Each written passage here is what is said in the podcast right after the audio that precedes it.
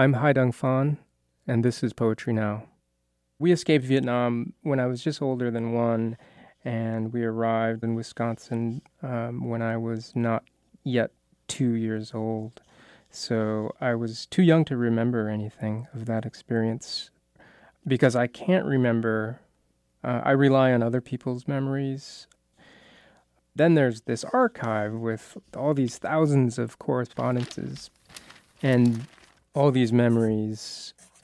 There'd be these sort of rice thin, almost transparent paper.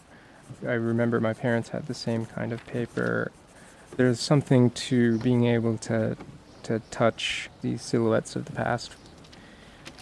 I didn't uncover uh, or recover any of my own lost memories, but I ended up finding something else. At the Vietnam Center and Archive, Lubbock, Texas. Between 1985 and 1987, he writes sincerely, gratefully, to the United Nations High Commissioner for Refugees, the International Red Cross Central Tracing Agency, Thai National Police, U.S. Department of State, and more, to no real end, though each letter surpasses the last. First, he writes them in longhand, in Vietnamese. Then I think someone helps revise, translate, and type.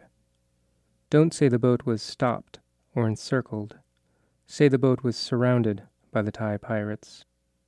It's true they took away with them eight girls in our boat, but abducted captures the situation better.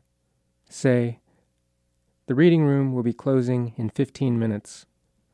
I sit and stare at the rust print left by a paper clip coiling into the dead end of a labyrinth. I'm reading the letters of Mr. Nguyen Vang Tay concerning the disappearance of his granddaughter Dinh Thuy Trang when she escaped by boat.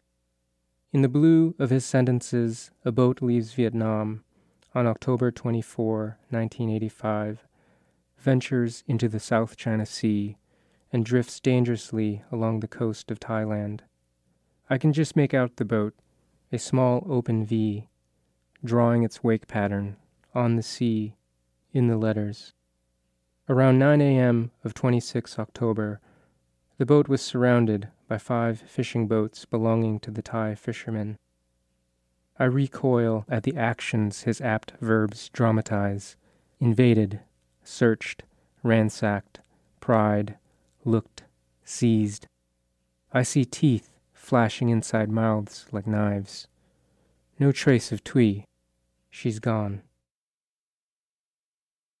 The story of Dinh Thuy Tran is, in a way, is also the story of millions of Vietnamese who joined the ranks of the boat people. But tragically, her story also represents the violence that women in particular faced on these perilous journeys. And this story is not told as often. I want the poem to stand with refugees now. I reject a, a refugee memory that forgets the plight of other refugees. That was Hai-Dang Phan and his poem At the Vietnam Center and Archive. I'm Katie Clarkson, and this is Poetry Now, a production of the Poetry Foundation and the WFMT Radio Network. For more about this series, go to poetryfoundation.org slash poetry now.